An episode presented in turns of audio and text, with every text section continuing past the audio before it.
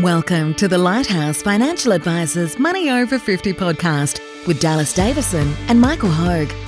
This information is general in nature and does not take into account your objectives, financial situation, or needs. Therefore, you should consider whether the information is appropriate for you and your personal circumstances. If you require personal advice, please contact Lighthouse Financial Advisors. Here are your hosts, Dallas Davison and Michael Hogue.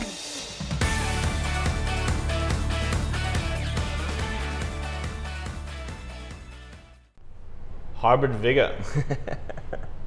Why it's important for your retirement savings as well as your cattle herd. Welcome to Money Over 50. Thanks, Michael. Dallas, um, You're a bit you're a bit thrown by this, aren't you? You, you don't actually really know what hybrid vigor is, do you? is it hybrid? Uh, uh, is, is, is hybrid vigor joined with a? Um, I, I started to explain this just before we one we- word? Is before we started recording, and then I went. I'll, I'll save the explanation for the actual podcast. So, the concept here is as it relates to genetics and breeding. So, this is from my my background, my previous life, my current life as a as a primary producer. So, there's a theory with when you're breeding cattle that, uh, especially in northwest Queensland, where I'm from, you want a base of your herd to be um, normally Brahman, so a hardier breed that's able to withstand drought and can you know, um, do with poor nutrition for an extended period of time. All these sorts of really good traits of this type of breed. So you want your base of your herd to be that uh, that certain breed, a full full bred Brahman cattle. And then what you actually want is you want a purebred bull of another softer British breed uh, to go over those cows. So normally in, in our case it would be a Charolais bull in that in that example. So, but what you find is that there's a theory here where if you've got a purebred Brahman cow and a purebred Charolais bull, the progeny of that of that first cross will actually be better than than either of its parents, if that makes sense. So there's there's actually something to be gained by having um, uh, your cow be fully one breed and your bull be fully the other, rather than the alternative, which would be to have the cow be half Brahman, half Charolais, and the bull be half Brahman, half Charolais. yep. So the, the theory, I was thinking about this the other day, and yeah, obviously, this- as we do on the show, I had a thought, and I thought we can draw a long bow here and bring this back to your retirement savings. But my theory with this is this is how I think about how people should have their retirement savings invested. You've, you've either got your money that you want for the long term, and, mm. and in that money should be invested in the highest returning, most volatile uh, asset classes you can be invested into, or you've got your money that you need in the short term. And that money that you need in the short term, it should be in the safest, uh, most stable, no volatility, and asset classes. And you just don't care what return you get on that. You're not looking for any sort of return at all. And that was, I guess, my theory on this is that, which is a bit different to historically how financial planning or, how, how a lot of other financial planners think about these things. Look, simple rules for me work, um, and the benefit to that is that if you had, um, yeah, five hundred thousand dollars, just Yeah. pick an arbitrary figure Yep. of, of retirement savings, and you had, yeah, four hundred and fifty thousand dollars working hard for you, Yep. Um, albeit at some volatility, of course, Yep. but really pulling its weight with the objective of the, the maximum return, Yep. you know, possible for for that, you know, uh, for that level of diversification. Um, Yeah. and then you had another fifty thousand dollars of money that was just sitting aside In your bank account. in, in your bank account, and that's your fallback money. Yep. It's really easy to see, um, and, and I like the th- one of the reasons why I have uh, about fifteen different bank accounts Yeah. is that one bank account's a holidays bank Yeah. account, one's a bills paying account, one's Yeah. um, so it's really easy to see the balances of those accounts. Um, now, now the same thing applies, I believe, with your retirement savings. Yeah. You want to actually quickly look at that and say, okay, okay, What's all of this money is over here is pulling its weight. Yeah. This money here is my fallback money. Yep. Um, the way that the industry has traditionally done this is, is to, to um, package that all up into what they call a balance fund, Yep. uh, or even worse, a, a target dated fund. And we won't get into too much No, uh, I, won't, I, won't let information you, I won't let you get on your, your soapbox about this. So those funds have yeah traditionally been packaged up together. So the the Yep. lazy money or Yep. the cash money that you have there. Oh. Um, the fallback money, let's call it Yeah, the fallback yeah, money. yeah. Yeah. So if you if you Yeah, the you know, emergency money basically. the emergency short money, Yeah. it's all packaged in together with the with the money that's working for you, and you're never quite sure what which is which. which is which. And, and there's actually been, um, I guess, a, a, another topic for discussion here. That, that in the last couple of years, um, there's been a lot of industry funds actually calling uh, their funds a balance fund, Yeah. which would which would traditionally mean Yeah. sort of equal mixes of, of Australian companies and global companies and cash and fixed interest and things like that. They've been calling them balance funds, but they've really been like growth funds. Weighted so that they've been yeah. weighted differently. Yeah. So And- and that's, you're I never guess- really sure how much money that you have Yeah. in there. That, that's why I I guess the, the hybrid vigor thing. Um, what that really came to me is that it's very simple. If you've got your if you've got your herd of cattle, you know what the purpose of, of each of those cattle is for. If that makes sense. So Yeah. if you've got your you've got a Brahman cow, a good breeder cow there. Her job is to be tough, hardy, have a calf every year, raise that calf, do that. You, you're not looking to her for massive weight gain and to be a, you know, uh, a great carcass and, and you know, all those sorts of things. So it's the same sort of thing with, as you're talking about with your retirement savings. If you've got a fund and you go, oh yeah, my, my superannuation, it's with SunSuper. It's in the balance fund. Well, is that meant to be working extremely hard for you over the long term? Is it meant to be there for you to get your hands on in the short term? Is it, you know, any of those sorts of things? You don't know what, what it's for. And then because you don't know what it's for, you really can't tell what you should be benchmarking it against. Is it doing a good job or is it not doing a good job? But the, the other thing that stands out for us, and we've spoken about this at length, is the fallback money is there for for one of two reasons. One is that expenses have come up that you haven't budgeted for, so you get a bit of fallback money that you Yeah. can actually Yeah, meet alright. those things uh, Yeah. from. Or number two, negative market volatility. Yeah. So so you know if the if the value of your growth assets, which will happen from time to time, will drop by 20, 30 percent Yep. temporarily. Um, the fallback money is there to for you to actually divert to and Yep, say, okay, live well, I'm going to leave money. my Yep. growth money alone. Yep. That's going to go up and down in the short term, and it's down right now. And and I'm going to draw my income.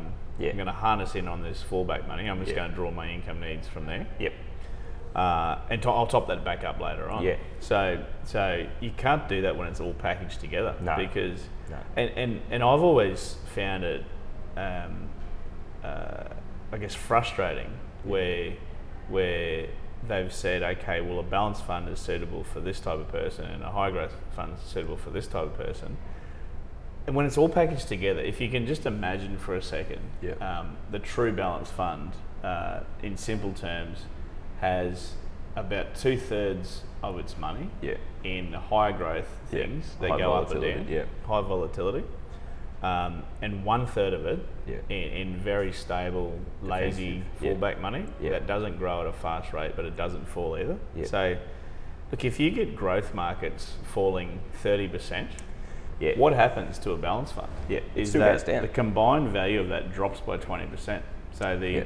the the two thirds Yeah. that's weighted towards that high growth, Yeah.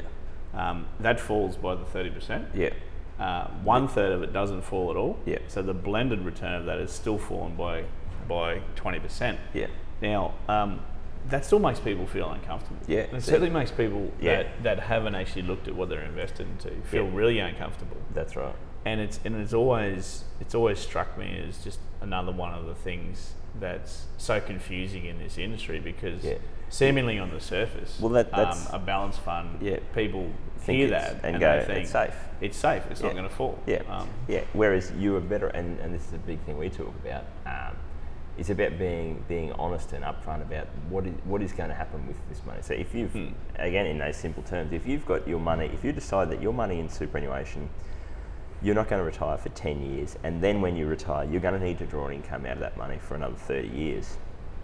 Really, the goal of that superannuation, or the purpose of it, is to try and grow as much as possible over the mm. next 10 to 40 years. So you're not, you, you're kidding yourself if you go, oh, well, I want to invest that money in a way that's going to grow over 30 years, but also I don't want it to drop ever at all. It, it just doesn't work like that. You can't have it both ways. No. And I think that again, like we see with a lot of these things with it, with our money, because it's not a tangible, concrete thing.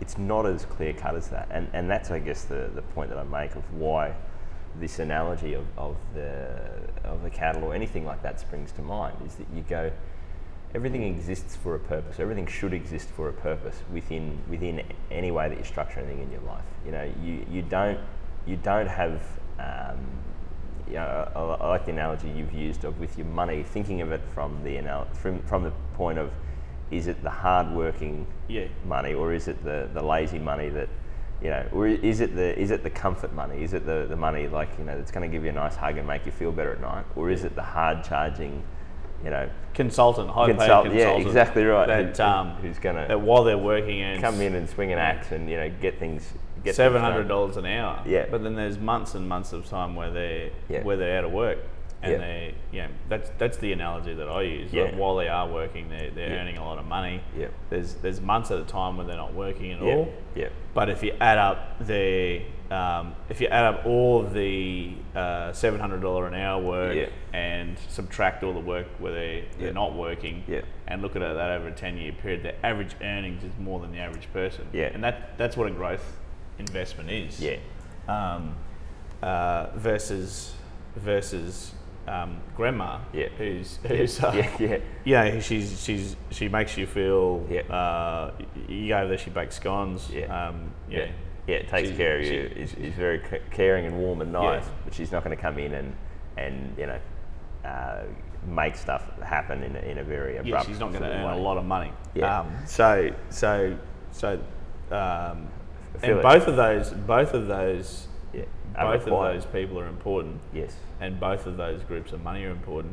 And for me, it's important to have them separated, or for you, Exactly. for us, it's Yes. important to have them separated. Yeah. Yeah, and that, that's I think the, the, the point that, that, I, that I make there about the concept of the hybrid vigor is is not just that you need some money in this and you need some money like like with a cattle herd. You're actually the sum of those parts is is more than, than each of the than each of the parts. If that makes Yes. sense. So if as you said in that example before, if you've got money that you've got for the long term and, mm. and it's invested and it's growing as much as possible, it's working as hard as possible.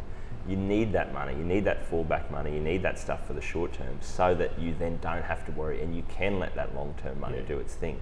You can't have it both. You can't go, well, I want all of my money to work as hard as possible, but also I want it in case of an emergency as well. You need to be very clear around what is the point of, of each of these different buckets of money and then make a decision based on what asset class it should be invested into, based on what the purpose of it really is. Yeah. Yeah. Look, it's um, probably a good place to wrap up. I- I feel Oh. like anyone anyone who's actually listened to this podcast who does know what hybrid vigor is is probably going to abuse me. and go, That's not what hybrid vigor is. You I, fool. I was just thinking um, that hybrid vigor. We always talk about a good racehorse name. That's a, race. that's a classy racehorse name. I mean, I, I can see hybrid vigor in the Victorian Derby or the uh, or the Melbourne Cup Yeah. even because it's it's it's actually a really classy Yeah. racehorse name. So. Yeah. Now, I, I think that if you if you if you don't have any experience with uh, cattle breeding, which most people in the population don't, it, it probably doesn't mean much to you. But I guess the, the concept is we all know that the you know sometimes the, the children of something are, are better than either of the parents in, in that Yeah. area, if that makes sense. And I think that's how we need to think about our retirement savings. Is I'm sure people will be interested. I mean, it's part of me listening to podcasts is where you, you think you're listening about one thing and then you hear other things and you learn something new Yeah. intertwined into that. yep, So I, I never knew yeah, what the hell you were talking about until you, until you actually until you actually started talking about it. But Yeah. it, but it's um no, it's, it's good. I know more now Yeah. about um, cattle breeding. So. Thanks for listening. Thank you for listening to the Money Over 50 podcast with Lighthouse Financial Advisors. We look forward to catching up again soon.